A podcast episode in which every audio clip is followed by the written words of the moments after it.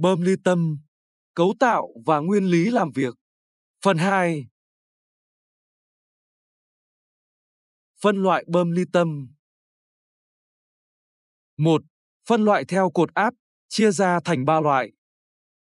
Bơm cột áp thấp, H nhỏ hơn 20 mét cột nước.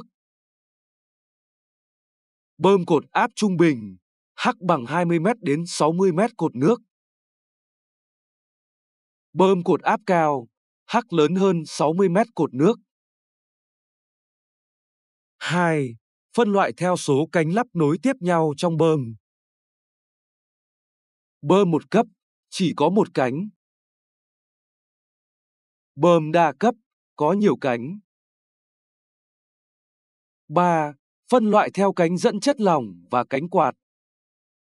Bơm ly tâm một miệng hút, có cánh bơm hút chất lỏng từ một phía. Bơm ly tâm hai miệng hút, có cánh bơm hút chất lỏng từ hai phía.